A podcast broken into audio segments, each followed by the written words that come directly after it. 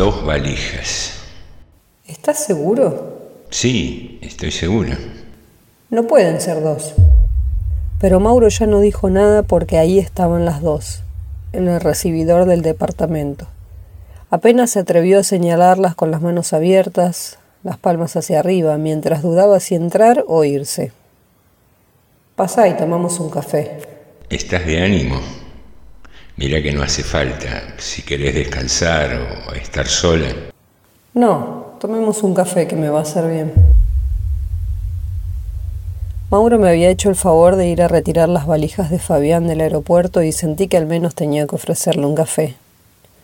El cuerpo de Fabián lo había retirado mi hermano una semana antes y se había ocupado de todo, reconocer ese cuerpo, organizar el velorio, disponer el entierro. Yo no habría podido. Un infarto en pleno vuelo. Fabián había subido vivo en Chile y bajado muerto en Argentina. Un médico que viajaba en el avión le hizo masajes cardíacos y otras maniobras, pero no fue suficiente. Mi marido murió diez minutos antes de aterrizar en el aeropuerto de Seiza. Los primeros días después del entierro solo podía pensar en ese preciso momento, el de su muerte. Cuando el médico miró a alguien, la azafata tal vez, y dijo, ya no hay nada que hacer. Pensaba también en cuál habría sido la última cara que Fabián vio antes de morir, cuáles los últimos ojos con los que hizo contacto, quién le tomó la mano si es que alguien se la tomó, quién le habló hasta que se fue. Quizá me concentraba en esos detalles para seguir pensándolo vivo, para tenerlo conmigo en ese instante anterior a la muerte en el que yo no pude estar a su lado, hasta que llegaron las valijas y las preguntas cambiaron. Estaba segura de que había viajado solo con una valija. A mí también me sorprendió. No fueron tantos días pero pregunté y me mostraron que las dos etiquetas están a su nombre. De hecho, todavía las tiene puestas, ¿ves? Fabián Tarditi, Fabián Tarditi. No sé, quizás compró cosas allá y no le alcanzó el espacio, o traía folletería de la empresa. Ya vas a verlas cuando las abras, pero quédate tranquila que son las dos de Fabián. Sí, ya veré. ¿Cómo está Martina? Supongo que mal. Se le fue su padre, tan de repente. Pero es un esfuerzo por sostenerme a mí, así que me demuestra poco. Espero que se descargue con sus amigas o con su novio. Seguro que sí. Recién me ocupé de las valijas tres días después. Pasaba junto a ellas, salía y entraba, pero no las movía de donde Mauro las había dejado. Tenía que abrir esas valijas aunque me espantara encontrarme con las cosas de Fabián, aunque las prendas que sacaran olieran a él. ¿Se guardan las prendas de un muerto en los mismos estantes donde se las guardaba cuando estaba vivo? ¿Por cuánto tiempo? Me acerqué a las valijas. Las dos tenían candado numérico, pero eso no presentaba ninguna dificultad porque desde que nos vinimos a vivir a este departamento pusimos siempre, en todo candado, locker o cerradura que tuviéramos que compartir, los cuatro números de la dirección de nuestra casa. 1563. 28 años vivimos juntos en Salta 1563, quinto piso, departamento A. Subí una de las valijas sobre la cama, puse los números del candado en la posición 1563 y el candado se abrió. Deslicé el cierre. Allí estaban sus cosas, todo ordenado tan meticulosamente como siempre. No conocí nunca a nadie que hiciera las valijas con la perfección con que las hacía Fabián. El traje gris, su camisa blanca, la corbata azul con pintas rojas, un pantalón sport, su suéter azul, dos remeras, el perfume, la pasta dentífrica, el cepillo y los artículos para afeitarse en el neceser de cuero que le regalé para su último cumpleaños. Cada cosa que sacaba olía a él. Lloré. Dejé para último momento el cierre interior. Allí solía guardar los regalos que traía de sus viajes. Cada viaje me traía algo, aunque fuera una pavada, algo que me hiciera sentir que aún estando lejos había pensado en mí. Deslicé el cierre y metí la mano. Saqué un sobre de papel, era de una casa de ropa de mujer, Las Condes. Lo abrí, dentro había un pañuelo de seda, color fucsia, con flores celestes, amarillas y blancas. Me lo llevé al pecho y lloré otra vez. Decidí que hasta que supiera qué hacer con sus cosas, mantendría el placar de Fabián tal cual estaba, así que guardé cada prenda en su sitio. Cerré la valija y la subí al estante de donde mi marido la había bajado el día antes de viajar. Luego puse la otra valija sobre la cama. Coloqué los números de siempre en el candado, 1563. Pero esta vez el candado no abrió. ¿Y si finalmente yo tenía razón y esa no era una valija de Fabián? Leí yo misma la tarjeta personalizada que aún colgaba de ella. Fabián Tarditi. Pensé un instante. Probé con su fecha de cumpleaños, con la de Martina, con la mía. No funcionaron. Finalmente volví a la etiqueta y fue entonces cuando empecé a comprender. Debajo de su nombre estaban la dirección y el teléfono. El teléfono era ese al que yo lo llamaba, pero la dirección era otra. Jonás 764, Pinamar. Jonás 764, Pinamar.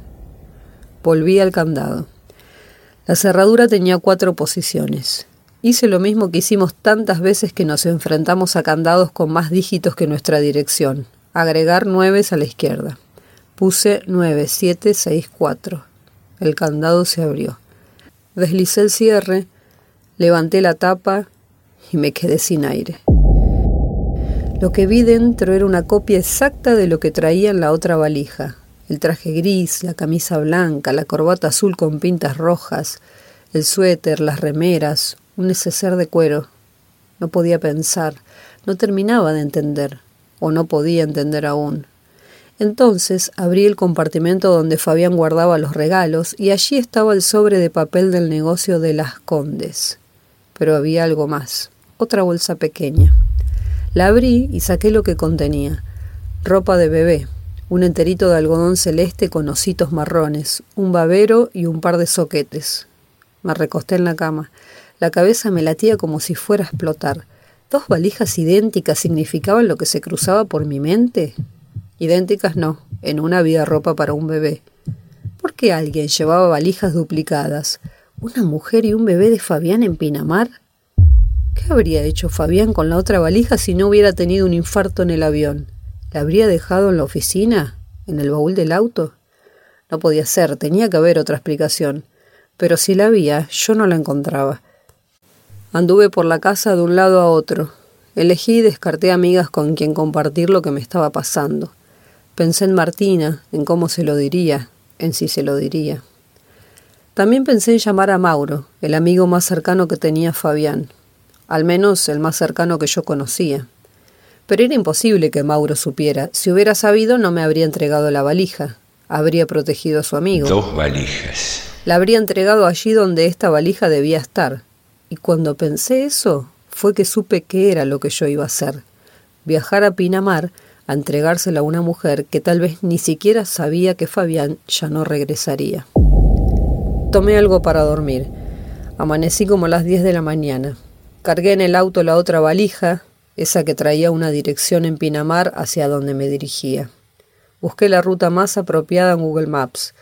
Quería llegar cuanto antes conocer de una vez a esa mujer y al hijo de Fabián, para luego volver y olvidarme de ellos, si podía. Me pregunté desde hacía cuánto estaría ella en su vida. ¿Una mujer de qué edad? Tenía que ser bastante joven para tener un bebé, pero también una edad adecuada como para estar con un hombre de 55 años. Pronto estaría frente a la mujer a la que le entregaría una valija que no me pertenecía. ¿Qué le diría? ¿Me enojaría con ella? ¿La insultaría? Pensando en todas estas cosas, llegué a Pinamar. Entré a la ciudad despacio. Tenía miedo de llegar y hacer un escándalo, o desmayarme, o no atreverme y volver a mi casa sin dejar la valija. Ir despacio me permitía tomar coraje. Un rato después me detuve frente a la dirección con la que había abierto el candado. Era una casa sencilla, con un jardín cuidado delante. Bajé y toqué el timbre. No salió nadie, insistí, y luego otra vez. Nadie salió, pero un hombre que entraba en la casa vecina me dijo que a esa hora estaban en el negocio y me indicó cómo llegar. Era un bar. Entré y me senté en una mesa. Enseguida vino una mujer a atenderme, una mujer embarazada que no podía tener más años que Martina, No había un bebé, sino una mujer embarazada. Sentí pena por ella, pero también enojo, bronca. ¿Cómo Fabián había podido tener una relación con una mujer de la edad de nuestra hija? ¿Quién era ese hombre con el que compartí 28 años y recién ahora empezaba a conocer? Señora, ¿qué le sirvo? Un café, por favor. Un café. Ella fue hacia el mostrador. Tuve que contenerme para no ponerme a llorar. Alguien llamó desde la cocina. Martina. Se me nubló la vista. Mi marido tenía un amante de la edad de nuestra hija que se llamaba como nuestra hija. Sentí asco. Me lo imaginé diciéndole cosas en la cama y nombrándola con el mismo nombre que eligió él mismo para Martina. Yo quería llamarla Carolina, pero él insistió y yo acepté. La chica salió de la cocina con el café, caminó hacia mi mesa y lo dejó frente a mí. Luego me acercó un servilletero y los sobres de azúcar. ¿De cuánto tiempo estás? De seis meses. Va a nacer para fin de año. Qué bien. ¿Es un varón? Sí, es un varón. Si no se equivocó el médico que me hizo la ecografía. Sos muy joven para tener un hijo. Tanto. Tengo 26. 26. Uno más que mi hija. Ella sonrió y volvió al mostrador. ¿Cómo decirle a esa mujer, a pesar del rencor que sentía, que su hijo no tendría padre porque había muerto de un infarto en el avión que lo traía de Chile? ¿Desde hacía cuánto tiempo estaban juntos? Ella era tan joven. ¿Qué necesidad había tenido Fabián de llevar con esa chica una vida igual a la que llevaba conmigo? Dos valijas. Me sentía demasiado incómoda. Quería irme ya, pero antes debía completar lo que me había llevado hasta allí. Dejé el café sin tomar y fui al auto. Bajé la valija y volví al bar arrastrándola conmigo. Cuando entré no había nadie. La llamé por su nombre y el de mi hija. Martina. Entonces ella salió de la cocina y me vio allí, parada junto a la valija. Te traje la valija de Fabián. Parecía asustada miró hacia la cocina y gritó Mamá. Una mujer muy parecida a ella salió de inmediato, se detuvo junto a la chica y se quedó mirándome. Por fin, entendí. En sus ojos vi que ella, esa otra mujer, sabía quién era yo. Sabía que Fabián había muerto y por qué estaba allí. Se acercó, tomó la valija y dijo Gracias por traérmela.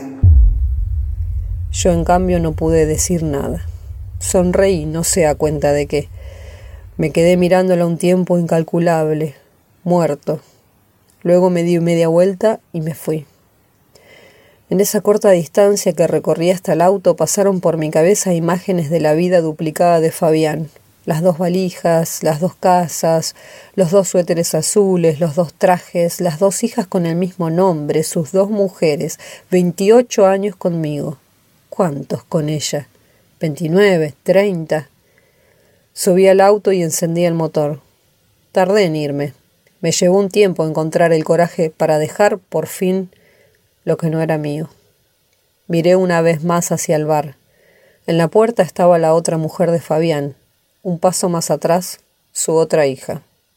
La mujer sostenía en la mano un pañuelo de seda, color fucsia, con flores celestes, amarillas y blancas.